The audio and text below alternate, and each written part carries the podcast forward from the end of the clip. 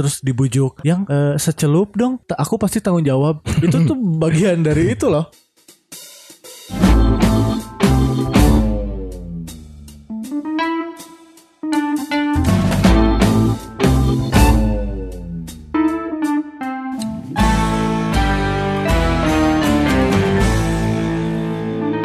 Assalamualaikum warahmatullahi wabarakatuh Waalaikumsalam warahmatullahi wabarakatuh. Shalom Om Swastiastu Namo Buddhaya Salam kebajikan.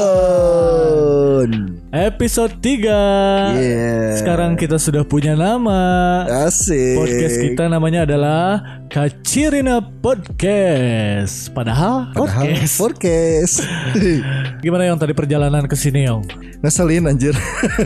Ngeselin kenapa? Jalan kan gitu-gitu aja ya, gua kan eh, ke jalan, lew, gua tadi lewat jalan di Patiukur kan. Ada yang pacaran, Terus? naik motor, ngobrol sambil jalan pelan-pelan anjing. Di belakangnya macet.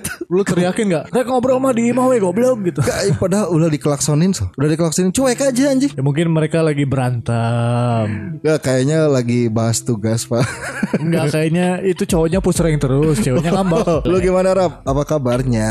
Alhamdulillah baik Kerjaan gimana kerjaan? Kerjaan hari ini bisa sedikit terbahan lah Nggak kayak dua hari sebelumnya Udah enjoy Udah enjoy Makanya Tadi- bisa record ya? Bener Makanya bisa record hari ini Terus tadi rebahan dulu Udah gitu sambil buka-buka Twitter kan. Terus nemu ada satu thread yang menarik. Ada cewek yang bikin thread tentang hubungan toksik Oh. Asik tuh kayaknya jadiin bahasan hari ini tuh. Menurut lu apa hubungan toksik itu? Intinya hubungan di mana kebahagiaan itu bukan milik berdua. Wadaw. Tapi cuma salah satu aja dari mereka yang bahagia. Tapi yang si apa pasangannya tuh biasanya nggak bisa lepas Dan akhirnya ngikutin kebahagiaan dari si pasangannya yang satunya lagi Menurut lu apa nih toxic relationship? Lu kan lu leb- lebih jago kan? Anjay Dewa cinta Kalau menurut gua hubungan toksik itu kurang lebih sama sih. Kalau gua dua-duanya sebenarnya nggak untung. Kalau gua kan satunya untung, satunya enggak. Ya, kalau menurut gua dua-duanya malah tidak mendapat keuntungan, saling Kenapa? merugikan. Kenapa? Kenapa ya anjing aing ngomong kayak gitu? di luarnya kelihatan baik-baik aja, tapi sebenarnya di dalamnya itu bobrok, busuk dan penuh penderitaan. Wah sih, dalamnya. Uji ya. Tapi iya sih. Gua kan? kalau ngelihat pasangan gitu kan, kalau dilihat dari luar tuh kayaknya adem gitu kan. Padahal di dalamnya tuh ya mungkin toksik. Tapi memang sebenarnya seharusnya hubungan itu seperti itu. Orang lain mah nggak perlu tahu bobroknya hubungan kita. Jangan melihat dari luarnya ya, Pak ya. Ketika kita kadang ngelihat hubungan orang, ih kayaknya seru gitu kan. Adem hubungannya tuh padahal kita nggak tahu di dalamnya tuh mereka tuh kayak gimana gitu kan. Betul. Gue bikin satu kata-kata gini ah. Hubungan toksik adalah hubungan Instagram. Oh iya. Karena Instagram kan gitu. Instagram toksik sih. Iya, di Instagram kan kita kayak baik-baik aja, kita kayak orang kaya, padahal mungkin aslinya nggak begitu, ya. Kadang hubungan yang bener tuh ada di Twitter, Pak. Tempat orang curhat tuh kan Twitter.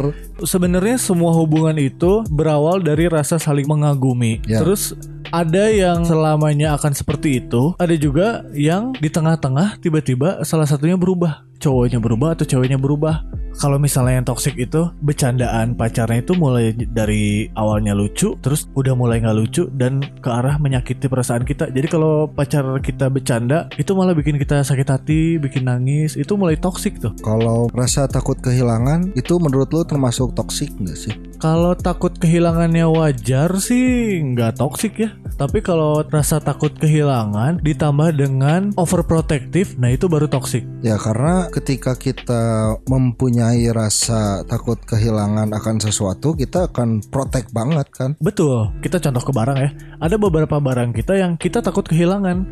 Cuman kalau barang itu dipinjemin ke orang, ya udah. Tapi balikin dengan utuh, jaga baik-baik. Kalau toksik tuh barang lu nggak mau dipinjemin. Tapi bukannya karena itu sangat berharga, akhirnya nggak mau disentuh orang gitu. Kalau manusia sih ya. Cuman kalau barang sampai nggak mau disentuh orang, itu kan berlebihan jatuhnya. Ya kan kayak lu punya pod misalnya, terus gue minta yong sekenyot, terus lu nggak ngasih nggak mau ah, itu toksik. kalau misalnya di hubungan tuh misalnya mulai ada kekerasan fisik atau kekerasan seksual malah. Nah, itu udah mulai toksik tuh. Ya kalau itu sih parah pak. Iya. Kalau udah berhubungan sama kekerasan, entah itu fisik ataupun seksual, Ah. itu udah nggak bisa ditolerir lagi sih. Kriminal pak, bukan bukan toksik lagi. Nah, tapi masalahnya banyak yang diperlakukan seperti itu tapi masih bertahan. Menurut lu kenapa tuh? Entah sih, ini gue punya cerita nih dulu. Gue kaget sih, dia tiba-tiba cerita dia itu mendapatkan kekerasan fisik dari pacarnya. Terus gue tanya kan, diapain aja? Dia bilang dipukul pakai gembok yang gede, terus dipukul pakai, lu tahu rantai tempat parkir kan? Anjing. Dipukul pakai rantai tempat parkir. Terus gue tanya kan, minta foto karena gue lagi nggak bareng sama dia. Apa yang terjadi? Dia fotoin muka apa di pipinya, terus di apa nih bahu itu biru-biru. Terus dia bilang adalah tempat-tempat yang nggak mungkin dia foto. Ya gue juga nggak pengen lihat. ya, ah, bukan muhrim. Nah terus gue bilang ya udahlah tinggalin. Terus dia bilang nggak bisa. Jadi dia dulu pernah putus sama si cowok itu. Setelah putus dia punya perasaan kayak aku kasihan ngelihat dia setelah putus sama aku dia kayak nggak keurus. Dia bilang gitu. Jadi dia masih punya rasa kasihan dan masih ada harapan di diri dia bahwa si lelaki itu tuh bisa berubah suatu saat nanti. Itu sih yang bikin dia bertahan. Intinya yang ngebuat dia bertahan itu cinta, tapi kadang cinta itu nggak akan selalu benar, Pak. Ya artinya yang kayak gitu kan salah ya. Saking cintanya kita sampai akhirnya kita rela diapain aja. Ya alasannya cuma satu kan, alasannya cinta itu sendiri, nggak worth it buat dilakuin gitu kan. Kalau sampai segitunya gitu. diapa-apain tuh kan banyak hal ya mulai dari diapa-apain tuh diperlakukan tidak manusiawi dia iya iya aja. Terus dibujuk. Yang eh, secelup dong aku pasti tanggung jawab. Itu tuh bagian dari itu loh bagian dari toksik gitu Yang bikin gua penasaran nih, kenapa si pelaku bisa sampai kayak gitu sih? Ngelakuin hal-hal yang toksik buat hubungan dia gitu. kalau menurut gue sih dia itu mungkin hidup di background keluarga yang tidak mengajarkan bagaimana cara mencintai orang lain. Karena menurut gue tuh pendidikan seorang manusia yang paling awal dan yang paling membentuk dirinya itu di keluarga setelah itu dia dapat racun-racun di lingkungan pertemanan ya tapi yang paling utama itu keluarga jadi gue akan salahin keluarganya Kayak yang lu bilang tadi di dalam toxic relationship itu ada yang namanya possessive dan overprotective kan. Kadang bisa muncul dari trauma masa lalu. Gue lebih ke identikin ya bahwa si pelakunya ini cowok. ya karena kebanyakan seperti itu terus Ya, maksudnya ada cewek juga kan. oh ada Nah, si cowok ini awalnya orang yang setia gitu kan. Dan dia nggak overprotective dan nggak posesif nih sama pasangannya. Dia tuh malah dihianatin. Artinya ketika dia nggak protect sama ceweknya dan dia nggak posesif sama ceweknya, dia malah dihianatin. Karena mungkin kalau dibilangnya apa ya? Keamanannya longgar. Ceweknya mau main sama siapa silahkan. Nah, dan akhirnya ketika dia sudah selesai di hubungan itu dan dia mendapatkan pasangan baru dia belajar dari masa lalunya itu. Dia berpikir oh yang kemarin hancurnya nih. Gara-gara gua gara-gara gua nggak posesif dan gua nggak protect sama dia. Dan akhirnya dia lakuin itu ke pasangan barunya. Itu menurut gua bisa jadi salah satu faktor juga sih. Oh, nangkep, nangkep, nangkep. Jadi dia menjadi toksik karena di hubungan sebelumnya dia longgar terhadap hubungan itu. Oh, dia disakitin. Terus dia punya pikiran bahwa oh nggak bisa nih hubungan tuh dilonggarin. Jadi harus diprotek, harus posesif, harus ini Ya. itu gitu kan. Lu harus bilang lu pergi sama siapa aja. Cowoknya berapa ceweknya berapa gitu kan. Awalnya nggak ada tuh yang kayak gitu dan berakhir dengan buruk. Nah akhirnya pas di pasangan yang baru dia terapin nih semua. Oh berarti cewek gua harus izin nih gua harus tahu dia pergi sama siapa. Takut kejadian kayak gitu lagi. nah. Tapi ada satu lagi yang versi lain tapi mirip-mirip. Yang lu bilang tadi itu karena cowoknya longgar.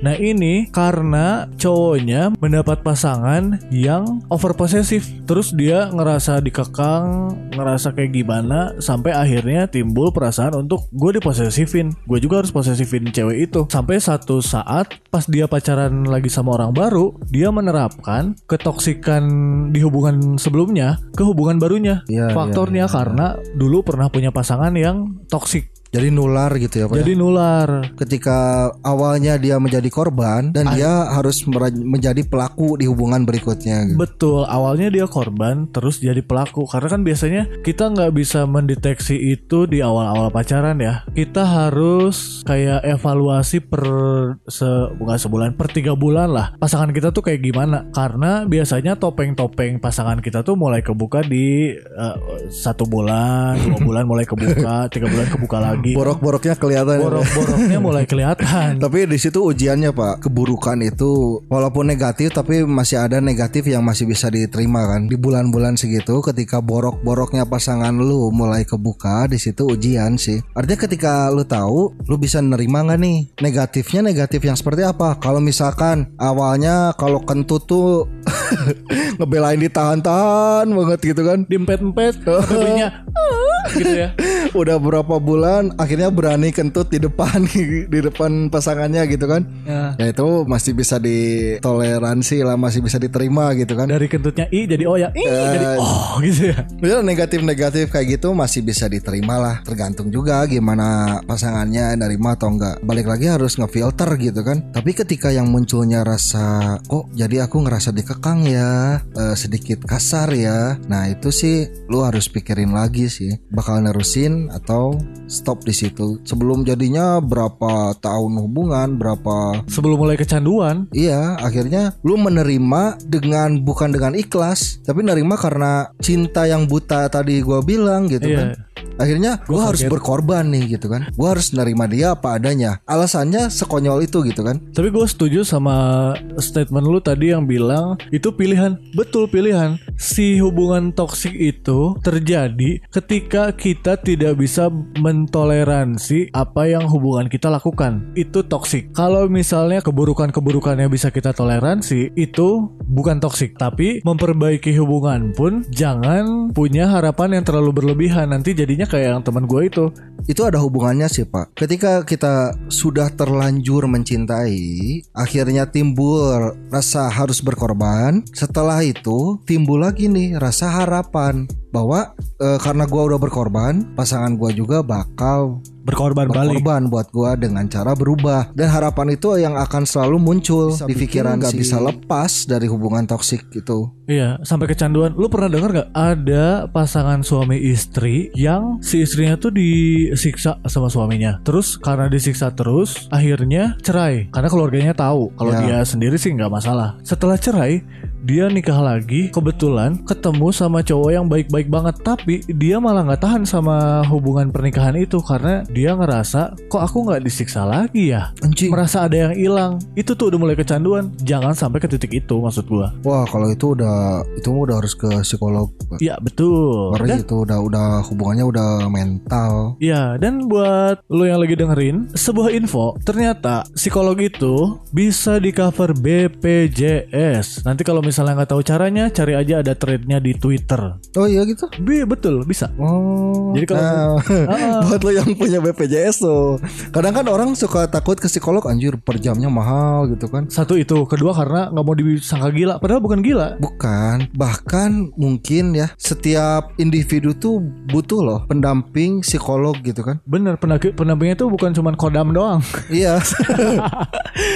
Apalagi yang punya apa ya mental yang mungkin buruk, gampang ngedown dan itu butuh diobrolin dengan seseorang yang ahli. Karena kadang kalau cerita ke teman-teman doang ya mungkin nggak dapat solusi gitu kan. Betul. Cuman ya ikut prihatin lah, apalah gitu kan. Cuman nyemangatin sekedar nyemangatin tapi nggak ada solusi. Balik lagi ke bahasan nih. Ya. Kalau misalnya lu punya temen yang sedang dalam hubungan toksik, apa yang bakal lu lakukan? Kalau gua intinya kita nggak boleh sama sekali ngeledek, ngehujat atau bahkan ngejudge teman kita itu. Misalnya dengan ngatain, wah bucin lu, digituin terus mau gitu kan? Karena yang mereka butuhkan bukan omongan-omongan negatif dari kita, tapi omongan-omongan positif dari kita. Walaupun misalkan eh, niat kita memang ngasih tahu nih bahwa eh kamu tuh sedang dalam hubungan yang gak sehat nih gitu kan. Tapi dengan bukan dengan cara yang ngehina tadi. Lebih ke dengan misalkan eh, mancing teman lu buat curhat sama lu. Dan dari situ lu mulai sisipin kalimat-kalimat yang ngejurus bahwa hubungan yang sedang lu jalanin itu nggak baik. Menyadarkan lah. Ya, tapi dengan cara yang baik, dengan cara yang positif. Jadi ketika mungkin temen lu ini lagi butuh eh, hal-hal yang positif nih. Nah, lu sebagai teman punya kewajiban lah buat nyelamatin teman lu ini biar lepas dari hubungan yang gak sehat itu. Itu sih kalau dari gua. setuju sih gue setuju Walaupun dengan tidak belak-belakan seperti itu, walaupun dengan cara yang lembut, tapi maksudnya eh, ke situ dan itu nggak akan berhasil sama sekali sih. sama aja. Iya sama aja. Intinya kasih yang tadi bil gua bilang lah kasih hal-hal yang positif. Omongan-omongan yang positif dari mulut lu Iya, kalau misalnya dikasih omongan yang negatif tuh bukan bikin mereka sadar tapi malah bikin mereka makin bertahan dan Ah. makin pengen nunjukin bahwa enggak kok pacar gue nggak kayak gitu. Lu nggak tahu aja. Nih gue tunjukin nih hubungan gue tuh sehat-sehat aja anjing gitu. ketika lu ngasih aura yang negatif buat temen lu ini Ah, yang jadinya malah temen lu mikir anjir kok temen gua gini sih oh malah kayak terpojokan. Iya kok nggak respect sih sama gua gitu kan. Dan akhirnya ngerasa Ah gua males nih dengerin omongan dari teman gua. Dan akhirnya Satu-satunya pegangan dia ya cuman pacarnya. Dan Betul. akhirnya bakal terus aja berlarut-larut Ketergantungan. dia. Ketergantungan akhirnya Dan satu lagi kalau misalnya temen gue lagi ada di hubungan toksik yang kekerasan fisik, gue bakal bilang kalau setelah kata-kata penyemangat harus ada kata-kata yang ngebabuk dikit kan. Gue bakal bilang kalau hubungan kalian akan berakhir kalau salah satunya yang mati. Si ceweknya mati karena disiksain terus sama cowoknya. Atau kondisi kedua adalah si ceweknya dipukulin terus, terus dia kalap, di sebelahnya ada pisau, cowoknya ditusuk karena dia merasa disakitin terus, cowoknya mati. Atau bahkan mungkin gini Ketika si ceweknya bunuh diri gara-gara nggak kuat Dan akhirnya ceweknya meninggal Si cowoknya yang ngerasa Aduh nggak ada siapa-siapa lagi nih Dan akhirnya cowoknya bunuh diri. You die. I die. Yaudah Aida Romeo Juliet. Anjir sumpah ngeri. Ngeri sih. Toxic relationship tuh Kalau udah parah banget tuh ngeri. Yong menurut lu nih Si pelaku hubungan toksik itu Dia sebenarnya bisa sembuh gak sih? Dia kan tidak bisa menyayangi orang lain Tidak tahu cara memperlakukan manusia Bisa sembuh gak sih orang-orang kayak gitu? Menurut gua bisa Asalkan dia dapat pasangan yang tepat Si pasangan dari orang yang punya sifat toksik ini Harus pasangan yang berani bilang bahwa Lu tuh toksik Sifat-sifat yang lu punya Itu salah Ya. Dan gak baik buat hubungan kita gitu kan Kayak contohnya kalau misalnya cewek Itu dia perlu sosok pria yang ngimamin banget Mengarahkan banget Iya kan? Ah Iya itu maksud gua Iya kalau cowok Cewek yang bisa nenangin dan ngendaliin Keburukannya dia ya kan? misalnya gini, misalnya pelaku toksiknya tuh cewek. Nah, dia harus dapat cowok yang bisa ngertiin banget. Ngerti dalam arti bukan berkorban. Kan kalau tadi yang sebelumnya kita bahas, ngerti untuk berkorban demi ngelayanin toksiknya si pasangannya nih. Iya iya ngerti Nah. tapi dia apa-apain iya iya aja gitu.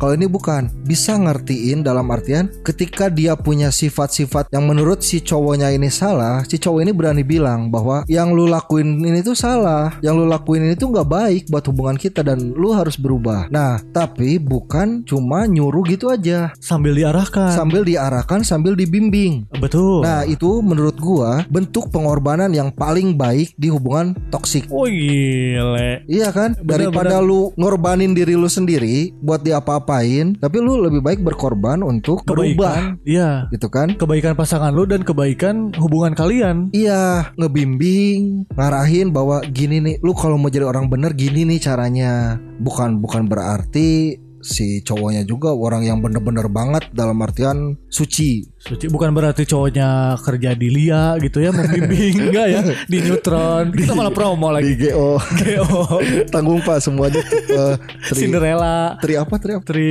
Tridharma. bukan Eh, anjing apa? Tridaya anjir Tridharma Nah, artinya bukan gitu gitu kan, tapi ngebimbing bener-bener eh, si ceweknya ini biar diarahkan lah ya, ya biar jadi lebih orang baik. bener gitu kan, ngilangin sifat-sifat yang buruk dia di masa lalu atau yang sedang dia jalanin jalani sekarang gitu kan. Nah kalau si kondisinya pelakunya si cowok, nah si cewek ini juga harus berkorban nih, tapi bukan berkorban lagi-lagi yang nyakitin dirinya sendiri, tapi berkorban untuk terus bertahan ngasih tahu si cowoknya bahwa yang cowoknya lakuin itu salah. Apa yang eh, mereka jalanin itu sedang nggak baik nih sekarang gitu kan. Ketika si orang yang toksik ini nggak bisa denger bebal, ya itu waktunya buat lu stop, lu berhenti dan udah lu tinggalin. Intinya Ya. bisa berubah ketika ada kemauan dari kedua belah pihak nih. If it doesn't work, stop it. Anjing, Eh, bahasa. Inggris. Ya, Yes, alright dog. alright, alright. alright.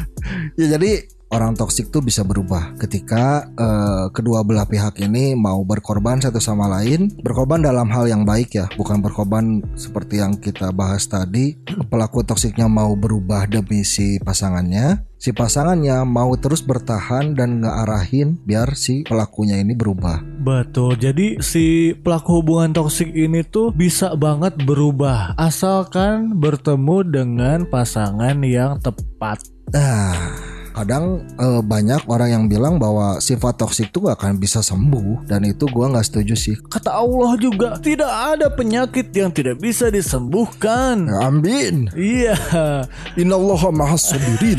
itu mah sabar pak. ya kan yang harus sabar. Oh iya iya betul betul. Nyambung pak. Ya, saya ngomong sama Ahi jerama susah.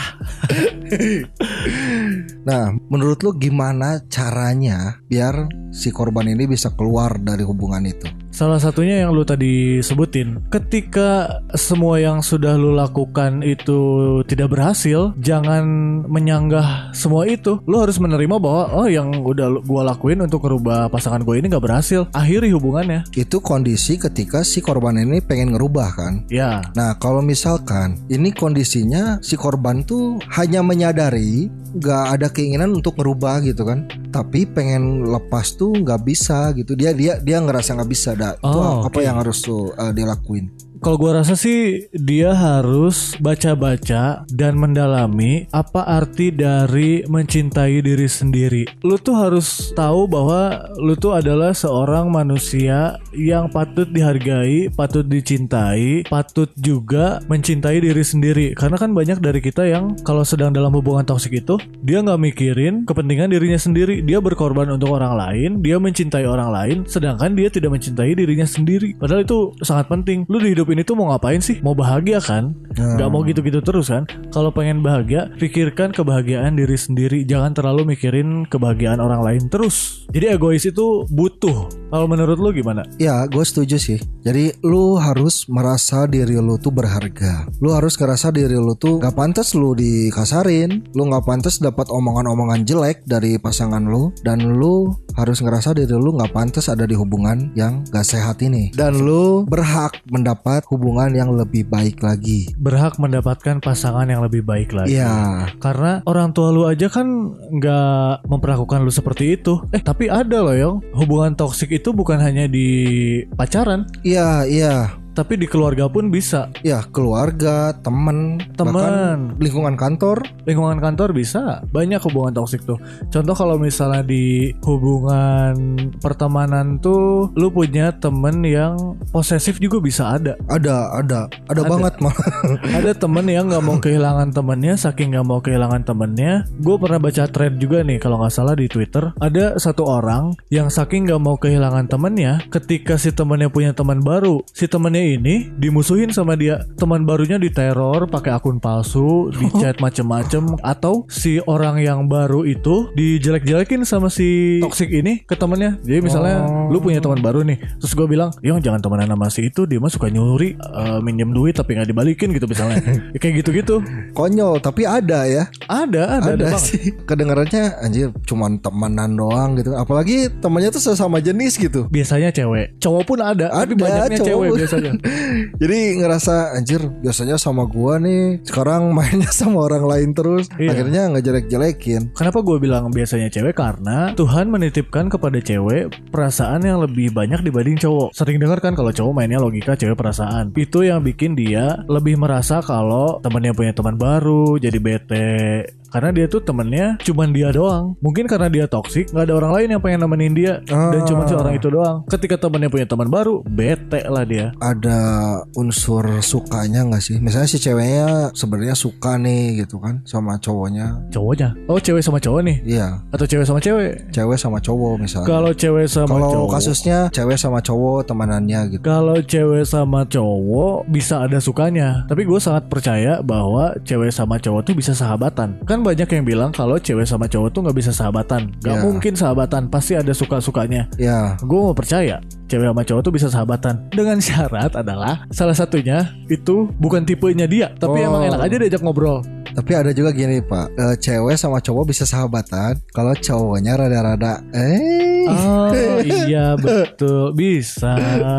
Iya kan? Banyak Iya. loh, banyak yang kayak gitu. Banyak banyak. Ya pokoknya intinya kalau misalnya ada yang sedang dalam hubungan toksik, apa Yong yang pengen disampaikan kepada dia? Eh kalau lu yang ngedengerin sekarang sedang dalam hubungan yang toksik, semoga bisa ambil poin-poin dari yang kita bahas tadi.